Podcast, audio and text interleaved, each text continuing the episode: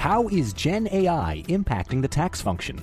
Here are some thoughts from EY and real time insights. The best way I could analogize, if you think back to 30 years ago with spreadsheets, at that point in time, most tax planning and processes were done with a pencil, paper, and a calculator. But everyone thought that was going to remove the need for tax professionals. The reality is that they learned how to code spreadsheets, they learned how to build better business insights, more scenarios, and years and years later, there's more tax jobs than ever. And so we see AI as having the same impact. Learn more at EY.com. Hey there, it's Tracy Alloway. And Joe Weisenthal. We are the co hosts of the Odd Lots podcast, and we want to tell you about a new podcast and video series you are not going to want to miss The Deal, co hosted by Yankees legend Alex Rodriguez. Every week, A Rod and Bloomberg reporter Jason Kelly speak with big time athletes, entertainers, and executives. Like Maria Sharapova, Michael Strahan, Derek Jeter, and more. The Deal takes you behind the scenes into the world of sports, media, and entertainment, and dives into the wins losses, and lessons learned along the way. From Bloomberg Podcasts and Bloomberg Originals, you can listen to The Deal on Apple Podcasts, Spotify, or wherever you get your podcast. You can also watch it on Bloomberg Television and Bloomberg Originals on YouTube. Sorry, I, I must put on my speaking to foreigners voice. Hello, Tracy. How are you today? It's Lorcan. I'm so excited. hey, Lorcan. It's been too long. And Lorcan, I'm sorry to say, uh, I just found out that all episodes now go on radio and we can't swear anymore. so you're gonna have Wait, to. Wait, but we can actually bleep it I, out. I, I, no, because then it's all. I, I, think that should be the start of the podcast. That's yeah, that's what we're gonna start it there. I did a deadlift. One, two, three. Hegemony. Hegemony. Okay, good. Oh. Okay. what two? Hegemony. uh, barges. This is an after-school special, except I've decided I'm going to base my entire personality going forward on campaigning for a strategic pork reserve in the U.S. Where's the best squid ink pasta? These are the the important questions. Is it robots taking over the world? No, I think that like in a couple of years, the AI will do a really good job of making the Odd Lots podcast, and people will say, I don't really need to listen to Joe and Tracy anymore. We do have cha-ching, the perfect guest. You're listening to Lots More, where we catch up with friends about what's going on right now. Because even when Odd Lots is over, there's always lots more. And we really do have the perfect guest. Tracy, I miss when one of our uh, when we worked with Lorcan, our Irish farmer friend. Yes, working with Lorcan was a singular experience in many ways. There was a lot of swearing. I remember that. But it also meant we had an agricultural expert that we could just turn around and ask questions too. And it means that Bloomberg, for a few years, had a uh, six mile bridge bureau in uh, Western Western Ireland, which and I visited the most desirable Bloomberg bureau of all. I think I visited the Six Mile Bridge bureau. I think Dash visited. Yes, I have been there. I love Six Mile Bridge. It's beautiful there. Yeah, but uh, Tracy, at some point you're going to have to make your pilgrimage, even if it's not a formal bureau anymore. I really want to. Wait, Okay, so we have our former colleague Lorcan Roche Kelly with us. He left Bloomberg a little while ago and he is now working at the what was it, the Irish Farmers Journal? What, what are you doing these over. days, Lorcan? Uh, yeah, I, am business editor at the Irish Farmers Journal. I won't say it's my perfect job, but it's close to my perfect job. When it came up, I couldn't say no. Much as I love Bloomberg and love yeah. job working with you all, it's still this was an opportunity that could not pass up.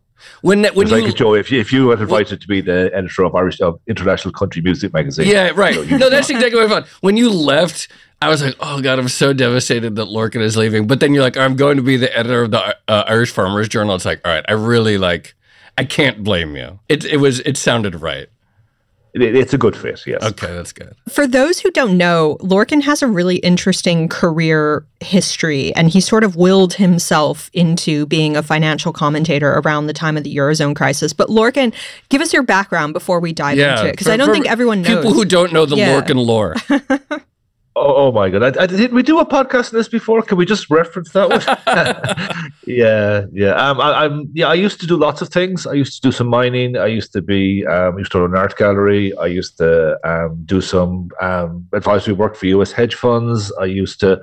I used to do a lot of things. I think maybe I get bored easily. That could possibly be what the problem is. But um, I think I think it's kind of not quite fake it till you make it. But it's you know if people say I, I always say why can't I do that rather than why can I do that. So that's it's kind a, of my my philosophy, and it's worked out well so far. That is a great philosophy. The day that I or I was there, I think I was there visited you for you know three or four nights. But I think I was there when you sold at least some of the last of your cows on the farm, and I went with you to a uh, the local uh, cow auction, which was really fun. Yeah, you you had the full agricultural experience. You even, uh, if I remember serves, you had the Irish breakfast in the local cow auction, which is definitely one for the purists. Yes, it was a great Irish breakfast, and I just want to make one point about that Irish breakfast, which is really good. And I posted a photo on Twitter, and for those of uh, you know, Lorcan, you've probably wisely moved off Twitter. I'm still addicted. We all know how Tracy views Twitter, but I posted that photo of this Irish breakfast that I got at this like small local, you know, auction, little uh, auction house in Western Ireland for cows in the cafe in the canteen there. And all these people are like, oh, it looks like tourist, oh, tourist food and stuff like that. Because I guess that's just how people react online. They see some food and the first impulse is to insult it. And they probably thought I was in like some, you know, expensive Dublin hotel or something. And it could not have been less of a tourist area. And so it confirms all I, the bad I, I have never seen Twitter. a tourist in the, the market six one I have to say. So yourself, aside from yourself, yes. Yeah. Aside Wait, from myself. Lorcan, so Joe mentioned you sold the cows, and I seem to remember for a while you became a tree farmer of some sort, taking advantage of oh, oh, EU oh my goodness. carbon you, you, you, credits. You are, you are, you are absolutely touching such a raw nerve right yeah, now. I'm sorry. You have no idea. I, am going to start marching up and down the office here. Yeah, because, um, this is what, what happened to the trees. the, the, trees are still not in the ground due to unbelievable bureaucracy. Oh, wow. Like astonishing levels of bureaucracy. Well, this but, uh, is. we can go into that. In well, this is. I might. you hear how my tone has changed, Jess? My understanding is that there are many farmers across the EU these days, France, Germany, the Netherlands, probably elsewhere, that are angry. Poland, Some of them are shutting down. Have you shut down any highways yet? Uh, not yet, but uh, we're going to go out. Just I think the farmers are going out in um, in solidarity this evening in some areas, but we're not shutting out because we're not actually protesting right now. We're just in solidarity. But it sounds like maybe you understand, you can sympathize with the frustration, or get have a in deep grasp of what the frustration is. Well, I, I, I, can tell you exactly what the frustration is caused for, and there's three things that have caused frustration. The first okay. thing is um, what has happened. The second thing is what's happening right now, and the third thing is what's about to happen. and the, the, that's all the farmers are annoyed about. All right, what are the yeah. three? What do you, what, what do you uh, build that out a little bit? Oh yeah, really. So I think that what happened is is kind of farmers in the EU because the EU has, has, got very high welfare standards for animals, which is very um, laudable. They've got very high environmental standards as well. So these environmental standards have been kind of increasing for the last 25 years out. One of the big ones was a water safety directive came in in 1999, and that has been kind of slowly implemented over the last 25 years. And every uh, kind of iteration of that implementation brings in more rules that farmers have to follow. So it brings an increased burden of administration, but also it, they tend to limit how much production the farmers can have on their land. And this is kind of something that's been there for a long time. And farmers don't like it particularly, but they're they accepting of it.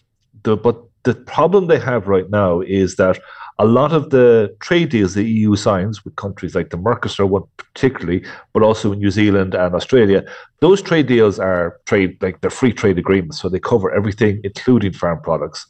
But the farmers in Europe, their well, the problem is they look at these trade deals and say, hang on a sec, these guys, particularly in South America, they do not have anything like the environmental standards we do. They can produce ah. animals, cattle at a know, 60% of the cost and send it to us and undercut our fruit in the market in the EU because there's a trade deal in place.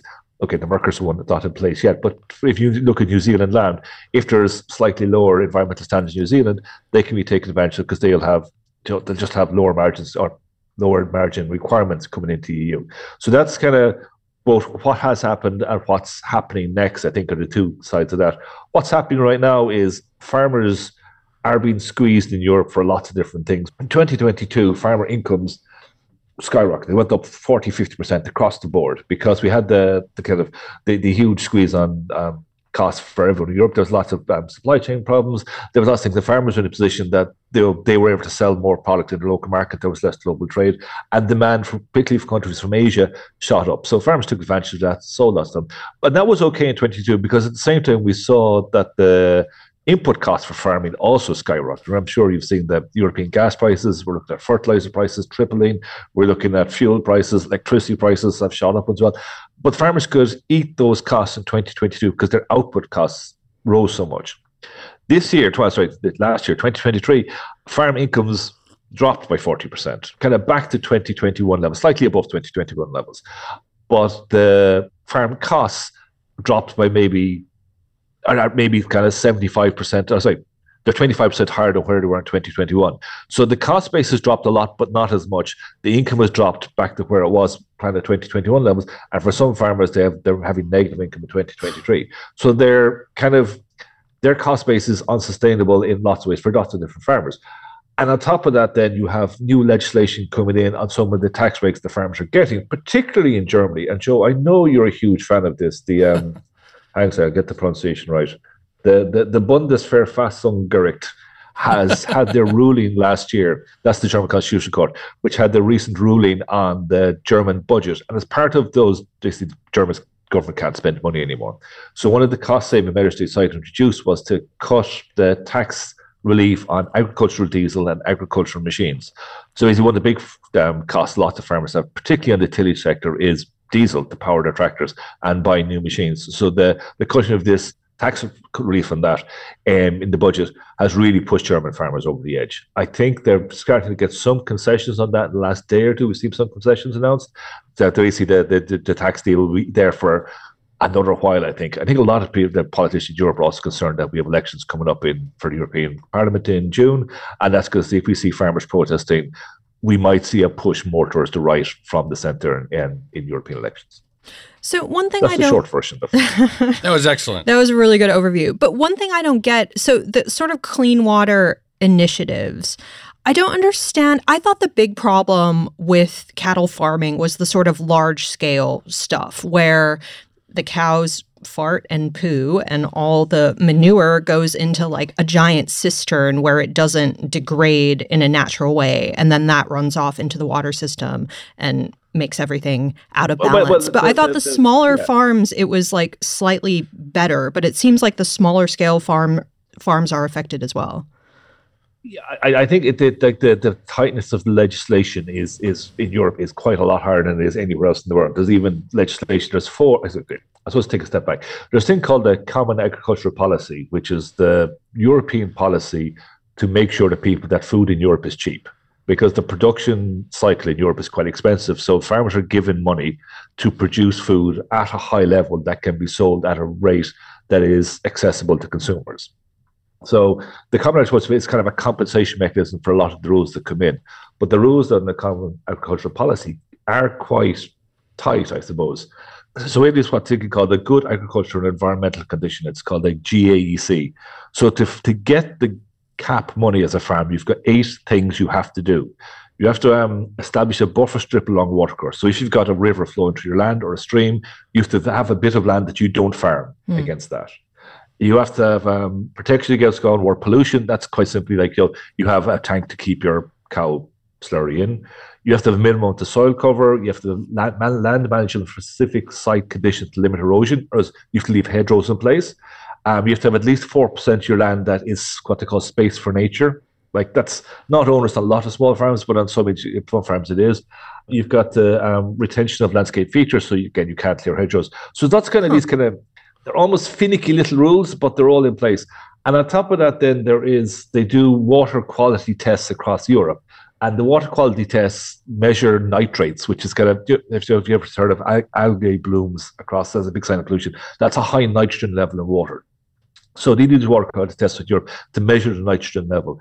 And what they've done is they've established a base level of nitrogen per hectare of land in Europe, which means basically limits chemical um, fertilizer in lots of ways. But it's just like the amount of nitrogen in the soil can't be more than 170 kilograms per hectare.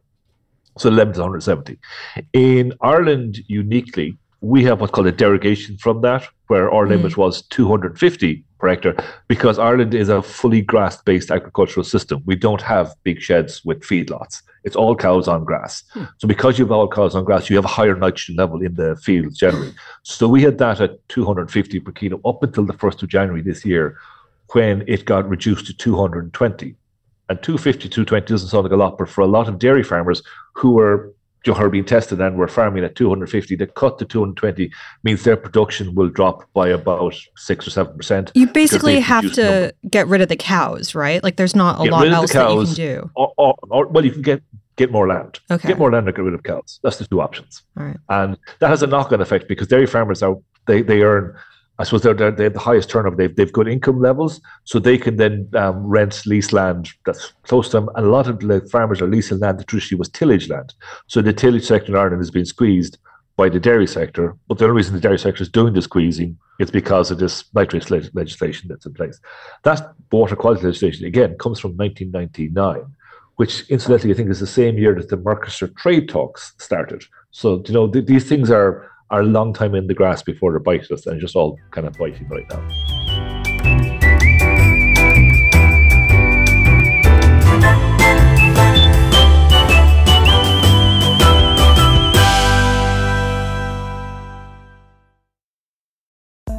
What should financial services C suites be thinking about around Gen AI? Here are some thoughts from EY and Real Time Business. So, what should C suites be thinking about? What's the one key takeaway they should be aware of? Explore the potential of this technology, but with right safeguards in place. Clearly, the technology is fascinating. The potential it provides is something that we have not seen this far. So, there is merit to exploring it. But at the same time, it is extremely important for organizations that are operating in regulated industries such as ours be guarded and have the right safeguards in place to protect themselves from the risk they are exposed to with this technology. Great stuff. Thanks, Vidya. Learn more at EY.com.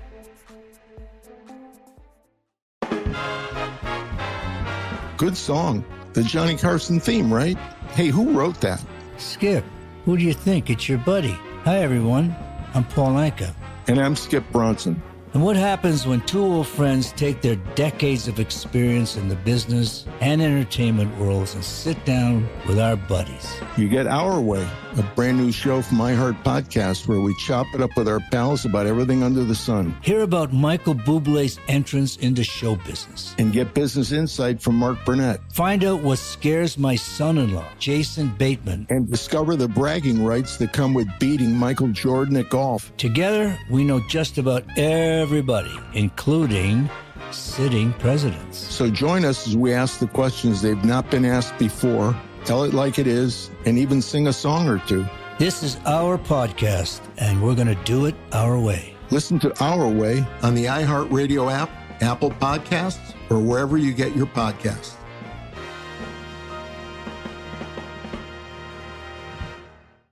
your trees, Tracy t- struck a raw nerve. Ask you about your tree farm. Like, what was the deal? You took a deal, right? You sold your cows, and you were going to get money from the EU to plant trees. Like, the, tell tell us that. What's the what was well, the basic? I was, I was what was the basic money, program? The, the, the, this is the Paris climate change yeah. targets. Um, it's where it comes from because Ireland is a high emitting country because we have agriculture as high emitter. We've also got a large aviation sector here. We have lots of oh, yeah. So, but um, in, in the one that we can kind of control, I suppose, locally is the agricultural sector. So, in order to get the reach the Paris climate change agreements, the Irish government has undertaken certain things we're going to do by 2030. And one of those was to establish 8,000 extra hectares of forestry per year in the country. Now, the policy has been an abject failure from to start. Like they're, they're getting around 2,000 hectares per year, but much of that is commercial forestry anyway. And the reason for this is that the the, the rules that surround it and the environmental rules are, are almost are, they're not clear enough either to the farmer, to the forester, or to the inspector. So everyone kind of edges um, either doesn't make a decision, which is a typical problem in bureaucracy across the world, or else they, they err on the side of caution, so put such stringent restrictions on plantations that plantations never happen at all. And in my case, that was one of the things we had such stringent conditions on the plantation. I couldn't get a forester to commit to plant it because he couldn't hmm. guarantee the plantation when it was finished would be exactly within the spec that was required because the spec was so tight. That seems so, so crazy. It's, it's like, because kind of, tree growth is so unpredictable. Like, how do you ever, and, and you're working on such long timelines. It seems like if you don't know what something's going to look like in 20 years, it just seems like a huge risk to take in order to get the subsidies. Exactly. That is that is precisely what the problem is. They, they, if, there, if, there was if there was a thing where you just gave free trees to farmers to plant that and we'll give you yeah. X amount per acre for years, then that would be much easier. But because there is again reams of EU environmental data, uh, legislation for everything.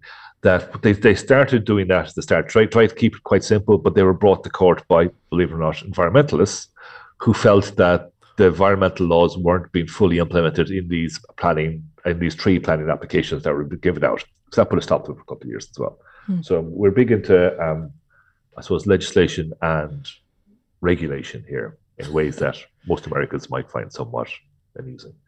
So there aren't protests in Ireland yet, or there aren't big protests. I mean, we've I've, there's a lot in like France seems to be where they're always Netherlands. down the highway. Yeah, yeah and the Netherlands. so what's I, I how think, does the situation in Ireland? A, yeah, the situation is quite. I think it's kind of important to remember when you look at the protests across Europe, like that. There's different. They're protesting over different things. Yeah, they're all the same level of.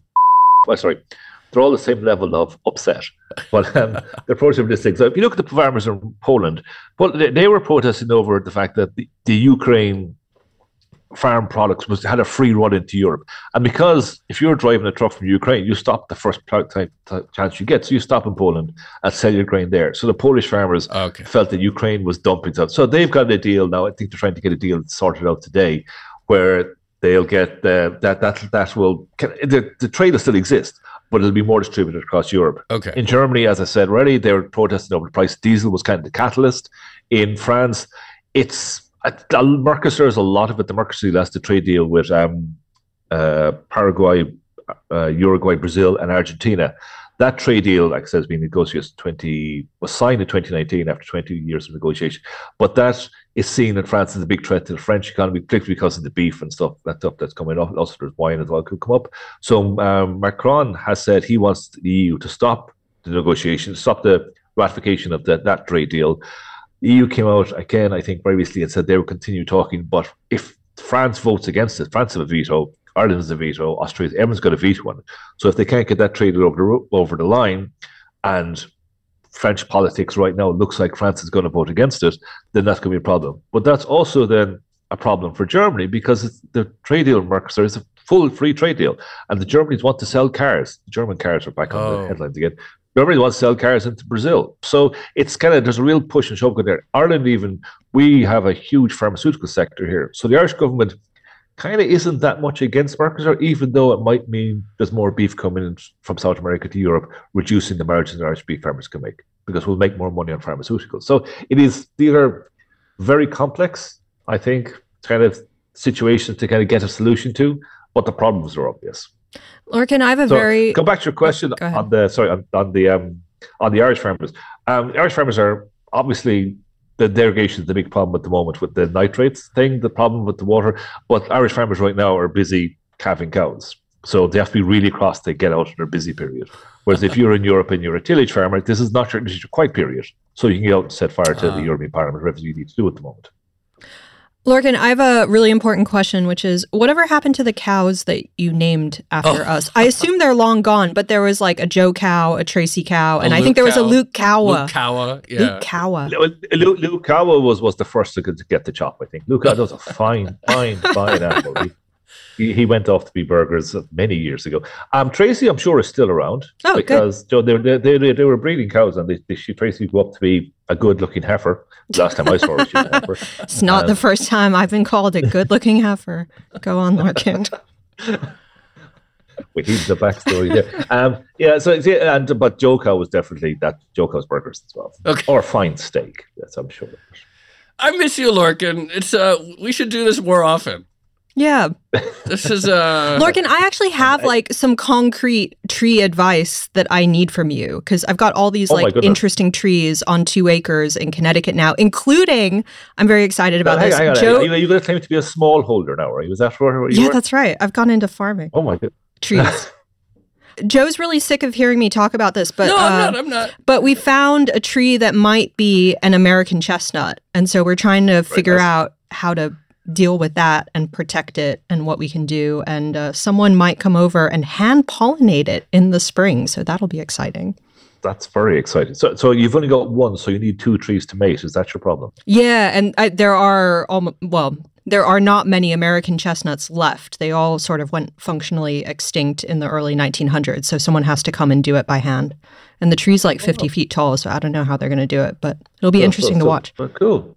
That, that's like artificial insemination we do Yes. with cows. The man turns up and gets the cow pregnant. Excellent. Can I just say, I cannot wait until this goes on the radio and we're just talking about like cow farts and slurry and artificial insemination. This is going to wake someone up on a Saturday very morning. I confusing. think. I'll, tell you what, the, the, the introduction of AI into the general discourse has really messed up my SEO on my my farm articles when I write about artificial insemination. I have Oh. to say.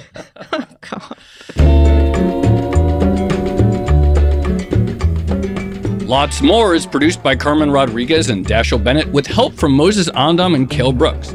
Our sound engineer is Blake Maples. Sage Bauman is the head of Bloomberg Podcasts. Please rate, review, and subscribe to Odd Lots and Lots More on your favorite podcast platforms. And remember that Bloomberg subscribers can listen to all our podcasts ad free by connecting through Apple Podcasts. Thanks for listening. Hey there, it's Tracy Alloway. And Joe Weisenthal. We are the co hosts of the Odd Lots podcast, and we want to tell you about a new podcast and video series you are not going to want to miss The Deal, co hosted by Yankees legend Alex Rodriguez. Every week, A Rod and Bloomberg reporter Jason Kelly speak with big time athletes, entertainers, and executives. Like Maria Sharapova, Michael Strahan, Derek Jeter, and more. The Deal takes you behind the scenes into the world of sports, media, and entertainment. and dives into the wins, losses, and lessons learned along the way. From Bloomberg Podcasts and Bloomberg Originals, you can listen to The Deal on Apple Podcasts, Spotify, or wherever you get your podcast. You can also watch it on Bloomberg Television and Bloomberg Originals on YouTube.